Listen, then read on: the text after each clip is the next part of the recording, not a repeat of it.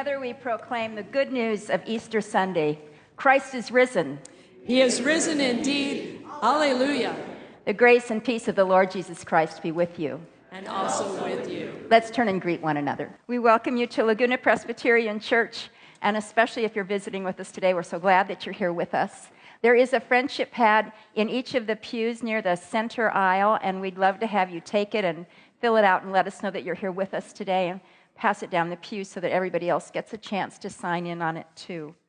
You'll notice that our connections in the bulletin, there are a number of announcements, one of which is about, a couple of which are about today.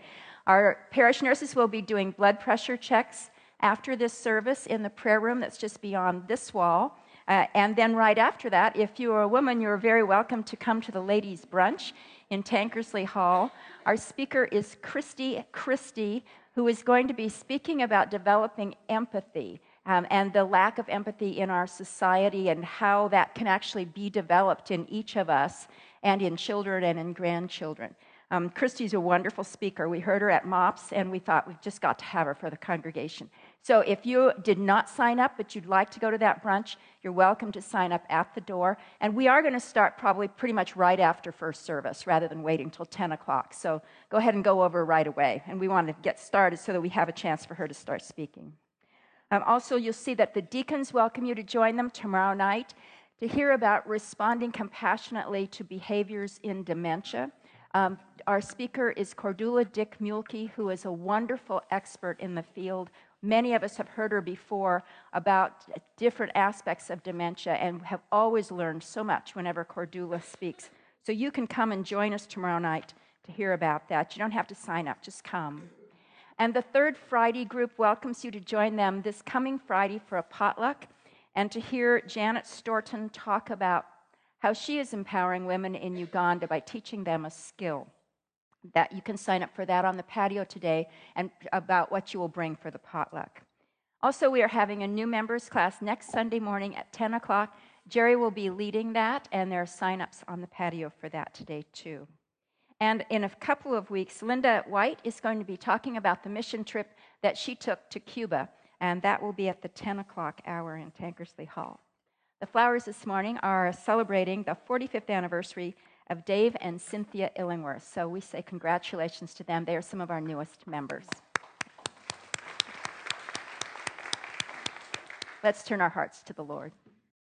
Lord God, we thank you that we have been born anew into a living hope through the resurrection of Jesus Christ from the dead and into an inheritance that is imperishable, undefiled, and unfading bring assurance and encouragement to us this morning to stand fast in your grace, the grace that we've come to know, and in through Jesus Christ, our Savior and Lord.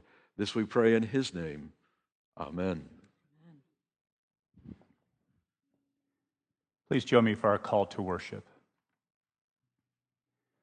Grace and peace to you from God our Father and the Lord Jesus Christ. For whatever was written in former days was written for our instruction, so that by steadfastness and by the encouragement of the Scriptures we might have hope. May the God of hope fill us with all joy and peace in believing, so that we may abound in hope by the power of the Holy Spirit. May the God of hope and encouragement grant us to live in harmony with one another in accordance with Christ Jesus, so that together we may with one voice glorify the God and Father of our Lord Jesus Christ. Let us stand and worship God together. Hearts unfold like flowers before thee.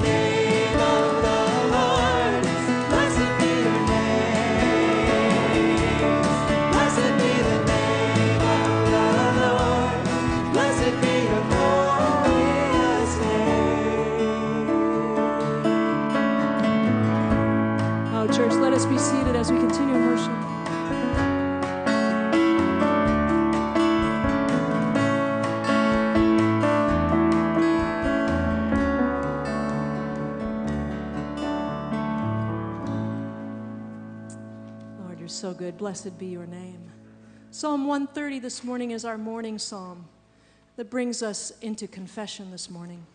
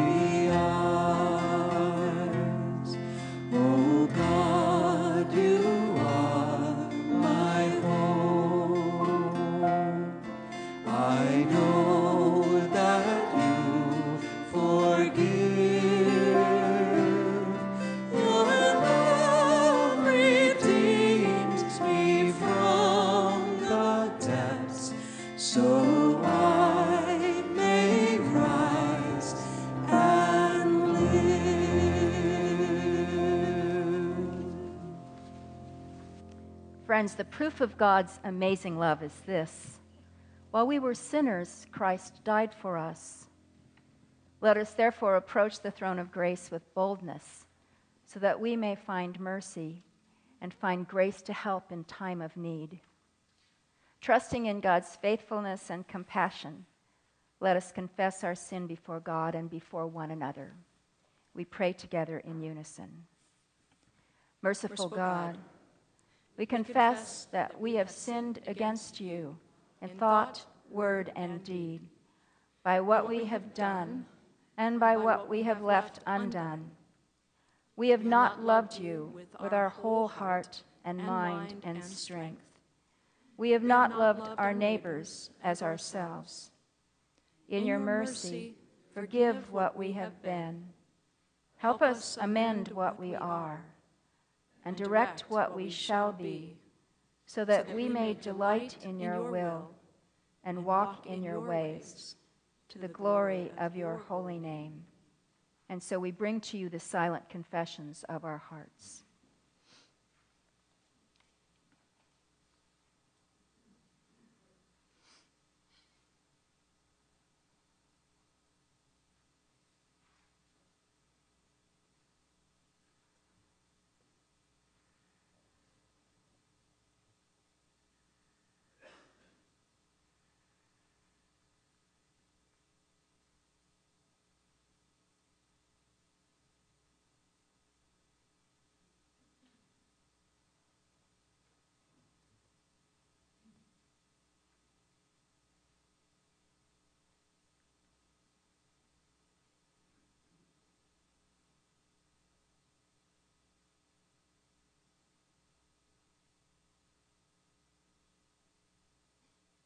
For we pray through Christ our Savior.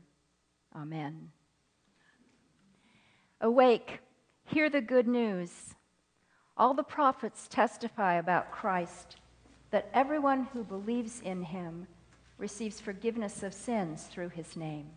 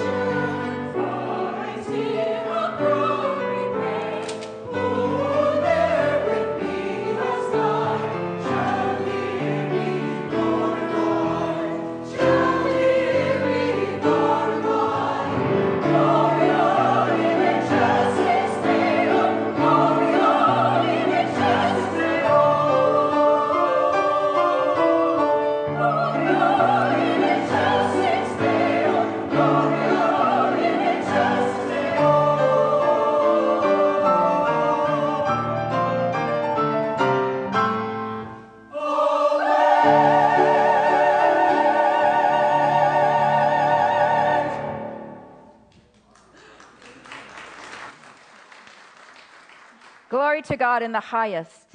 In Jesus Christ, we are forgiven. Thanks, Thanks be to God. Amen. I invite you to open your Pew Bibles to 1 Peter near the end of the New Testament, page 232. I read this introductory passage, a great thanksgiving to God for his many blessings in our lives. And then the last section from chapter 5. Peter, an apostle of Jesus Christ, to the exiles of the dispersion in Pontus, Galatia, Cappadocia, Asia, and Bithynia, who have been chosen and destined by God the Father and sanctified by the Spirit to be obedient to Jesus Christ and to be sprinkled with his blood. May grace and peace be yours in abundance. Blessed be the God and Father of our Lord Jesus Christ. By his great mercy, he has given us a new birth into a living hope through the resurrection of Jesus Christ from the dead, and into an inheritance that is imperishable, undefiled, and unfading kept in heaven for you who are being protected by the power of God through faith for a salvation ready to be revealed in the last time. In this you rejoice, even if now for a little while you've had to suffer various trials, so that the genuineness of your faith, being more precious than gold, that though perishable, is tested by fire, may be found to result in praise and glory and honor when Jesus Christ is revealed. Although you have not seen him, you love him. And even though you did not see him now, you believe in him and rejoice with an indescribable and glorious joy for you are receiving the outcome Um, of your faith, the salvation of your souls. And in chapter 5 of this short letter, verse 12, through Silvanus, whom I consider a faithful brother, I have written this short letter to encourage you and to testify that this is the true grace of God. Stand fast in it. Your sister church in Babylon, chosen together with you, sends you greetings, and so does my son Mark. Greet one another with a kiss of love. Peace to all of you who are in Christ. This is the word of the Lord. Thanks be to God. Let us pray. Now, dear Father, center our minds. Focus our very beings in your grace and the truth of the gospel. Thank you for the privilege of allowing us to listen to this word from the great apostle, Peter, leader in the church. This we pray in your name. Amen. Tuesday morning, we gather, women gather downstairs for our Bible study. Wednesday morning, women and men at 7 o'clock. And um, we study the text that we'll be preaching from the following Sunday. It's, it's good for me. I hope it's good for you. We have a good group that joins together. You are invited. Especially this season, I hope you will join us as, as we move in this post Easter season through the first letter of Peter. One of the members of the class asked, Why are you making this transition from the Gospel of Matthew into 1 Peter during this season? And the simple answer to that is that the Gospel of Matthew is sometimes called the church book. And 1 Peter is a general letter to the church. We remember that great text in Matthew 16 in which Jesus asked his disciples, Who do you say that I am? And Peter answered, You are the Christ, the Son of the living God. And Jesus said to him, Blessed are you, Simon Peter. Flesh and blood have not revealed this to you, but my Father who is in heaven. And upon this rock I will build my church. And the gates of hell will not prevail against it. But I will give to you the keys of the kingdom of heaven. And whatever you bind on earth will be bound in heaven. And whatever you loose on earth will be loosed in heaven. Peter, I believe, from that moment began to reflect what it might mean for him to use the keys of the kingdom of heaven to build and to develop the kingdom in and through the life of the church. So Peter wrote this short letter. And in reading this letter, it's very helpful if you daily, if possible, spend some time and read the whole letter each day. Because there's a sense in which Peter keeps replaying some of the great themes of the gospel. And it's a tightly written letter with heavy theological vocabulary. And we need to listen to it because the church to whom he was writing, he named as the exiles in dispersion. And the regions where they lived were in those parts of what we call modern Turkey Pontus, Galatia, Asia, Cappadocia, Bithynia. Scattered rural churches in the hinterland of Turkey, out there alone. The Apostle Peter, by the mid 60s AD, had arrived in Rome, which he named as Babylon coded language, some suggest, to keep his place a, a secret. Because in Rome in the mid 60s, the whole city burned. Some said Nero fiddled while Rome burned.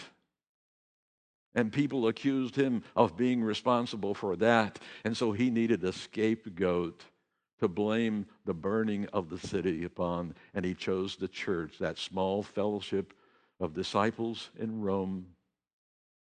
And it was in that persecution around 64 AD, tradition tells us that Peter, the great apostle,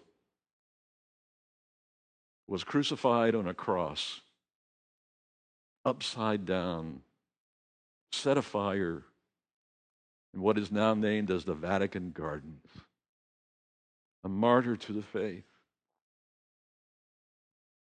In the same persecution, the Apostle Paul was beheaded out on the Appian Way and his body buried under what is now called the Church of St. Paul. It was a time of persecution. And Peter could see that it was coming, and he knew that if it was starting in the very capital city of the empire in Rome, it would gradually spread to other parts of the empire. And sooner or later, those Christians out in Turkey, modern Turkey, would begin to experience perhaps not state persecution, but cultural opposition and they might be tempted in difficult times, as we are often tempted and put to the test in, in difficult times. They might be tempted to fall away. And so he wrote this short letter as a word of encouragement to those struggling young churches scattered in the hinterland of Turkey a word of encouragement to interpret to them the very foundations of their faith that the church needs to hear over and over again in good times and in bad times. It is a relevant word for us. To the churches he wrote, And the one that stands out to me is Cappadocia. Many of us have been to Cappadocia. An area right in the center that's a beautiful area that became a center of orthodoxy by, this, by the third and fourth centuries that helped shape and form the Nicene Creed that we often say. They had three of the, the great church fathers, Basil and the two Gregories, who were leaders in that. It was a church that was built underground, a city in the rock formations of the area. And the inside of those rock formations carved out another city with beautiful murals and paintings and churches and houses, a spectacular place. And yet, a place that was hidden away in order to escape the wrath of its enemies. In that Greco Roman culture and religious environment where paganism was alive and well. So Peter wrote to them.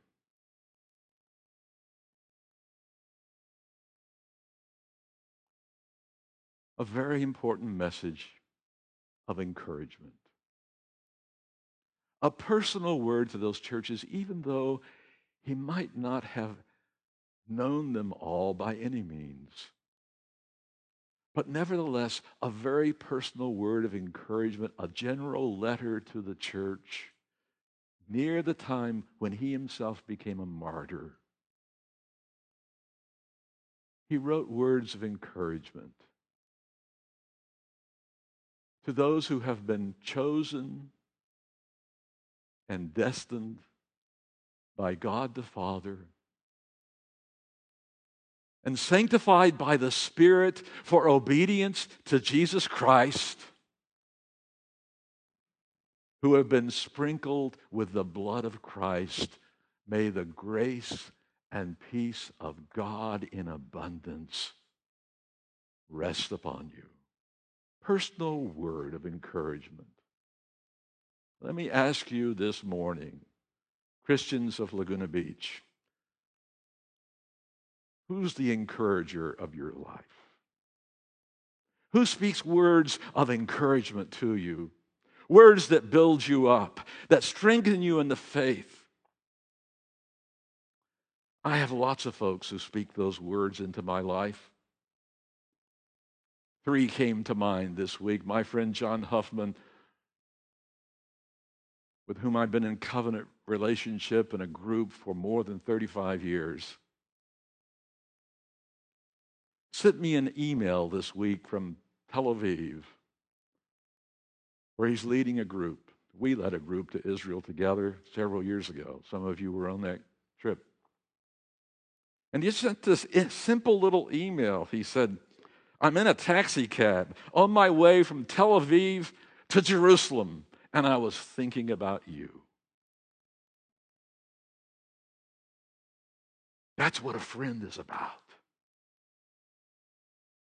a friend with whom you share joys and sorrows, a friend that knows your weaknesses, a friend that knows those moments in your life when you need encouragement. As we have done hundreds of hours on the telephone late at night discussing, debating the great issues in our personal lives and in the life of the church. And over and over again, we've reached out to one another one of us may be down, but within a few moments of conversation together, we are both laughing. And it lifts the burden. And it brings encouragement. Who's the encourager of your life? Tom Tewell used to preach about his balcony people. People that he knew in the balcony of his church were simply always rooting for him and for him. Even if he preached a lousy sermon, they were there to encourage him. We all have people like that. Another couple, pastor, a friend, and his wife came to see me this week. We've been friends since long before I came to Laguna Beach. We shared together, and he went to work for the president of Princeton Seminary, and part of his job was to stay in touch with all the alumni of the seminary. And so he would call me at these ungodly times of day and night just to ask me, How are you? What's going on in your life? Years before that, the one, the man in that job, David Crawford, when I was a, a, an assistant pastor in a church just getting started, from time to time, all the way from Princeton Seminary, would come and visit me. He knew my name. Somehow I was on his in his book, and but it was more than that. He was an encourager, and he was greatly loved by so many, even as my friend Dick Gronhove. He said, Jerry, I remember you put me in touch with that therapist who saved my life during a very difficult time in my last parish before I went to Princeton. And when that call came through, he said, He called me and congratulated me. What an important, encouraging word. Wilkie Au, my spiritual director, from time to time, he publishes a book, and I, he either gives me a copy or I buy a copy, and whatever, I take it to him in my monthly meeting, and, and he autographs it. And I love that because he says such nice things about me. Whether they're true or not, encouraging words. I think that's why the Apostle Peter wrote First Peter to encourage the church to bear witness to the truth of the grace of God in which their lives were deeply planted. And so this first paragraph in 1 Peter 1 is really a call for that church out there to remember their spiritual identity. Whatever the circumstances of their lives, the great questions who am I? Or who are we? The question of identity that every person struggles with when they grow up. And hopefully, at some time along the way, they discover who they are. But some of our institutions, including the church, oftentimes struggles with its identity. We do not know who we are. And the question is how can we as Presbyterians discover who we are?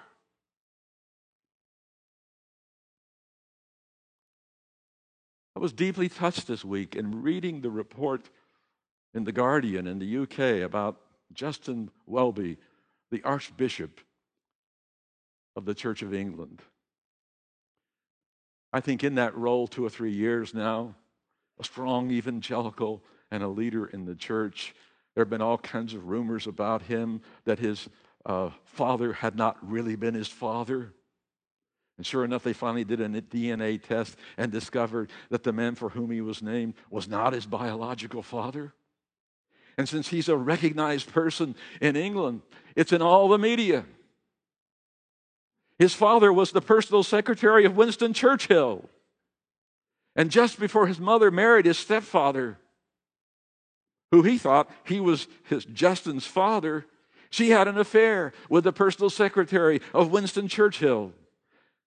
And when the baby boy was born, they both assumed she'd run off to America to marry this guy. They both assumed that they were the parents of this baby boy. Now it is out in public that he was an illegitimate child. You can say, well, maybe that's a form of opposition to the church that's going on.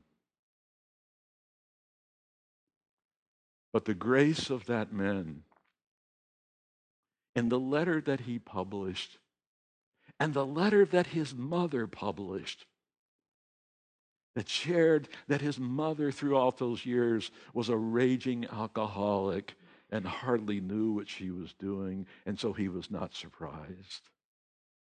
She was. She was stunned. But since 1968, she's been into recovery and she knows the principles of AA that we're only as sick as our secrets.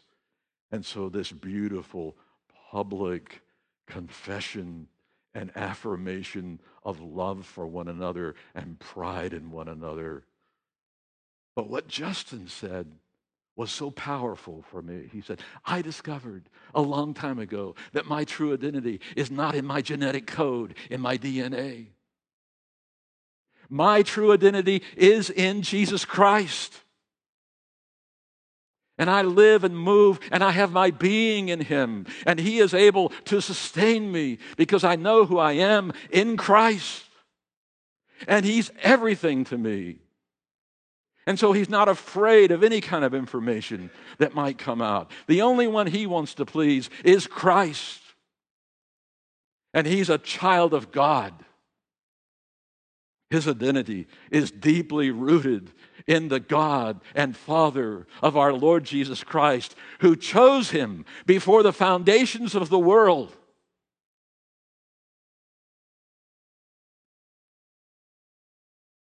And gave to him an identity and a destiny and a grace that has led him to this moment of leadership in the international body of the Church of England. May God give us other fearless leaders like this and churches who know what their true identity is, whether it's in good times or in bad times. We need that. Who are we? We're the people of Christ, and our identity is deeply sealed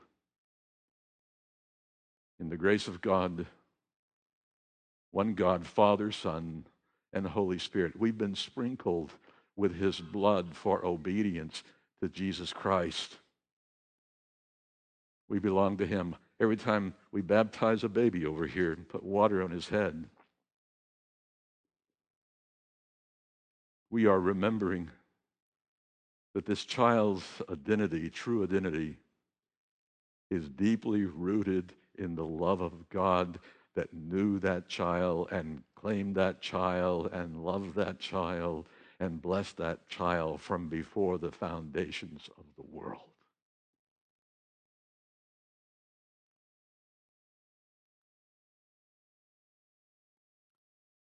Secondly, Peter said, Rejoice in the mercy that you have received. Through the resurrection of Jesus Christ, you've been born anew into a living hope. What happens in times of pressure, good times are bad times, is that we can lose hope. We can despair about our well being in the world.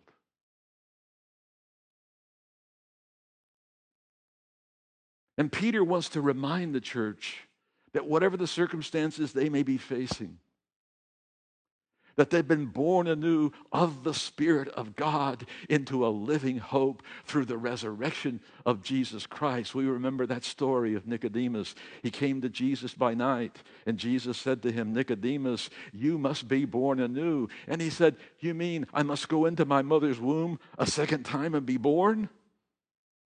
And Jesus said, How is it that you, a Pharisee, a teacher of the people, do not know your own scriptures? You must be born from above. You must be born anew. You must be born of water and spirit. The Spirit is like the wind that blows through our lives, it is like the breath of God that blows upon each one of us, that blows upon the church. It is the Spirit that constitutes the church and allows it to live with hope, whatever the circumstances of our lives. And so we give thanks to God for the Spirit as the Spirit blows through our lives and breathes into us the breath of life. You see, the Spirit of God is the source of all life. It was the Spirit that called the whole creation into being, and it was the Spirit that called forth Jesus from the tomb. And because of that, we have a living hope because that Spirit has come to dwell within each one of us. It is in this grace. Peter exhorts the church to stand fast. Stand fast in the grace of what you have received through the power of the Spirit. Then he said, reaffirm the inheritance that God has promised to you. What's your inheritance? Most of us think about an inheritance as something we hope we'll receive from our parents someday. If our parents had anything left over,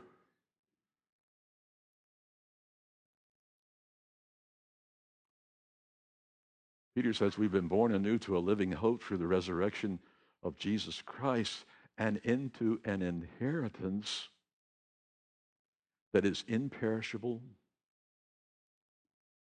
that is undefiled, and does not fade away, and which has the power to hold us secure in the arms of God's love until the revelation of Jesus Christ on the final day. When we see the fullness of that promise in the new creation and know that God has raised us from the dead and nothing has ever been able to separate us from the love of God. Heaven is our destiny. It is our inheritance. If I did not believe that, I could never visit another cemetery. I couldn't walk with you through the valley of the shadow of death if I did not know who God is and what God has promised to us. Life is so fragile and it is so short. But we have been given a new identity. We've been given a living hope. We have been given an inheritance that cannot fade away. Sink into that. I hardly know how to speak of this because it is such profound truth. Words fail us to interpret this mystery of the centrality of the grace of God in creation and history and the providence of God's love in each one of our lives. Jesus said it this way He's got the hairs on your head numbered. Not a sparrow falls from heaven that he does not know about. That not a one of his creatures who are named as his children can be lost.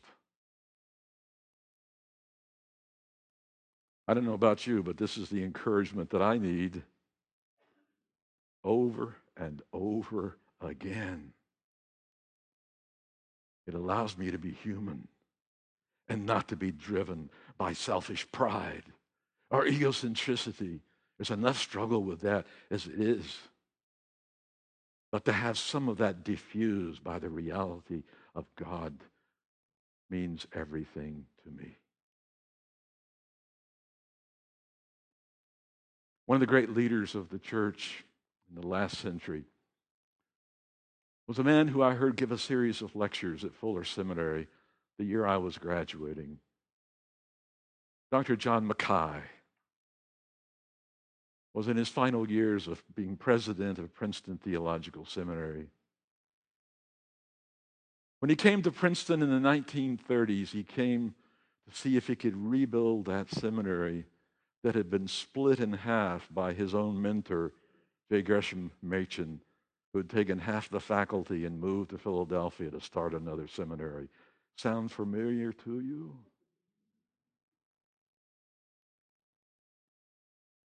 John Mackay was an internationally known Scotsman, an authority on Spanish philosophy and theology, who had spent his years in Latin America, had become an authority in the field, known as an evangelist and work who one who worked for the unity of the body of Christ around the world. And he came to Fuller and he gave four lectures. And he entitled them The Hispanic Christ. I know you've never heard of John Mackay, but he's one of our great ancestors. in the Presbyterian family. He had his opponents. He was a great man. But there were many thought that he had betrayed the church simply for working for the unity of the church. And when he spoke at Fuller, there was a line of people around the block with their posters protesting the presence of John Mackay, interpreting Christ to us. In the same way, when I was at Princeton, the same line and some of the same leaders and circle the campus when the leadership of the Russian Orthodox Church came for conversations with American Presbyterians. It was the corruption of the church with communist influence. And there was no truth to that, and it was very sad. Pastor with whom I served in La Cañada, Gary Demarest, when he was a student at Princeton, went to John Mackay's house to talk to him about the church and what was going on in America. And really, it was a session of lamenting and talking with this authority who might give him some insight and encouragement. And after a lengthy conversation, as Gary was leaving Dr. Mackay's house, Dr. Mackay pulled him close to him and said, Remember, Gary, Jesus Christ is everything. The rest is just smoke. I need to remember that. In all the preoccupations and worries and anxieties and fears that I think will threaten my identity and threaten the life of the church, I need to remember that Jesus Christ is everything and all the rest is smoke that will pass away. But Christ is the very foundation of the one who holds the cosmos together. He has redeemed us. Our identity is in Him, our hope is in Him, our eternal inheritance is in Him. And whether it's an easy time for us or a difficult time, we need very much to remember that. Last week I spoke about Gary Kalman and some of the success of their work out in Africa, the Wycliffe Bible translators. What I didn't say to you was that a month or two ago, terrorists invaded one of the Wycliffe offices somewhere in the Middle East and killed four of their central Bible translators. And they're having to train their translators and their staff now how to persevere and to not be afraid and to be accepting of whatever their destiny might be. They may meet persecution. There was a time when I was really uncomfortable with even talking about the possibility of the persecution of the church. But let me tell you this you go on Google and you Google the persecution of Christians in the world, and there will be pages of links you can access.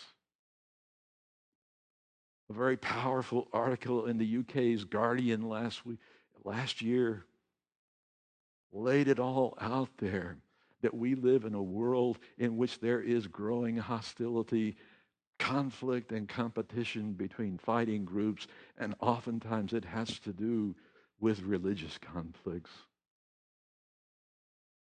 We are grateful that we can gather in peace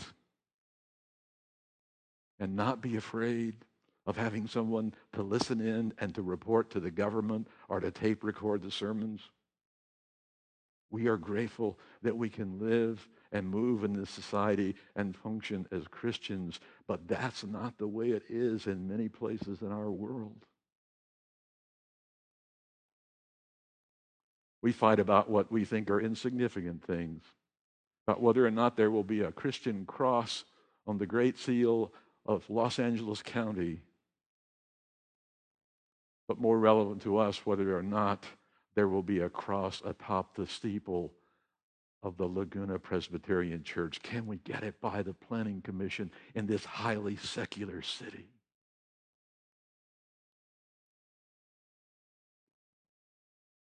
We dare not live in denial. And frankly, I worry about Christians who've become paranoid and fearful and see persecution everywhere. How to live with reality and to know that we are safe and secure in Christ is one of the great tensions of our lives. So thanks be to God this morning that Jesus Christ, his grace and truth, he's everything. And all the rest is smoke. I'm not going to tell you, don't worry, be happy. But I'm going to tell you to stand fast in the grace of our Lord. Stand with me and let's affirm our faith.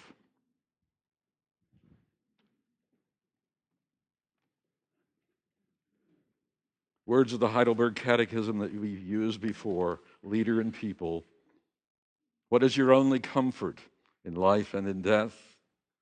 That I belong, body and soul, in life and in death, not to myself, but to my faithful Savior, Jesus Christ, who at the cost of his own blood has fully paid for all my sins and has completely freed me from the dominion of the devil that He protects me so well that without the will of my Father in heaven, not a hair can fall from my head.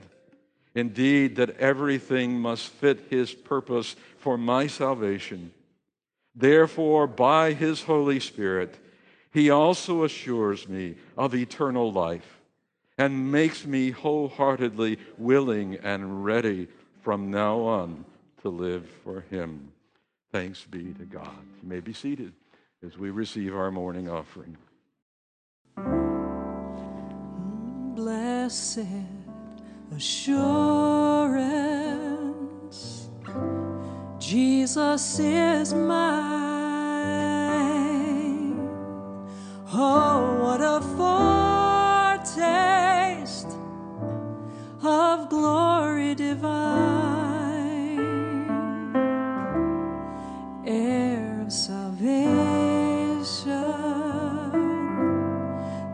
Purchase of God, born of His Spirit, and I'm washed in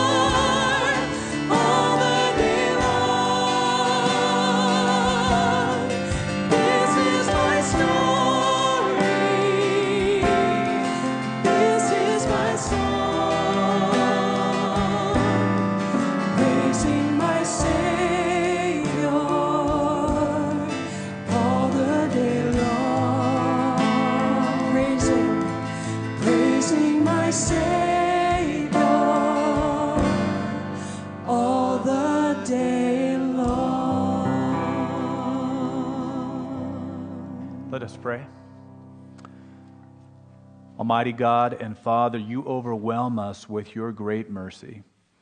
At the time of our greatest need, you surprise us with your wondrous love. We praise you for sending your only Son, Jesus Christ, to live among us, full of grace and truth, and he made you known to all who receive him. Sharing our joy and sharing in our sorrow, he healed the sick and was a friend to sinners, and we trust him to overcome every power that can hurt or divide us and believe that one day he will set all things right. And we ask for your Holy Spirit to empower our church and our lives with your compassion, that we would be filled with generosity, love, and forgiveness. Bless now this offering, and may it be used to further your kingdom and your cause of grace and mercy and hope to go out to this world through Jesus Christ, the one who taught us to pray, saying, Our Father, who art in heaven, hallowed be thy name. Thy kingdom come, thy will be done, on earth as it is in heaven. Give us this day our daily bread, and forgive us our debts, as we forgive our debtors. And lead us not into temptation, but deliver us from evil. For thine is the kingdom, and the power, and the glory forever. Amen. We close our service with a song that we hope will bring encouragement to us as a, as a church. Joy to the world. The Savior reigns. The Lord has come. So we end with that this morning.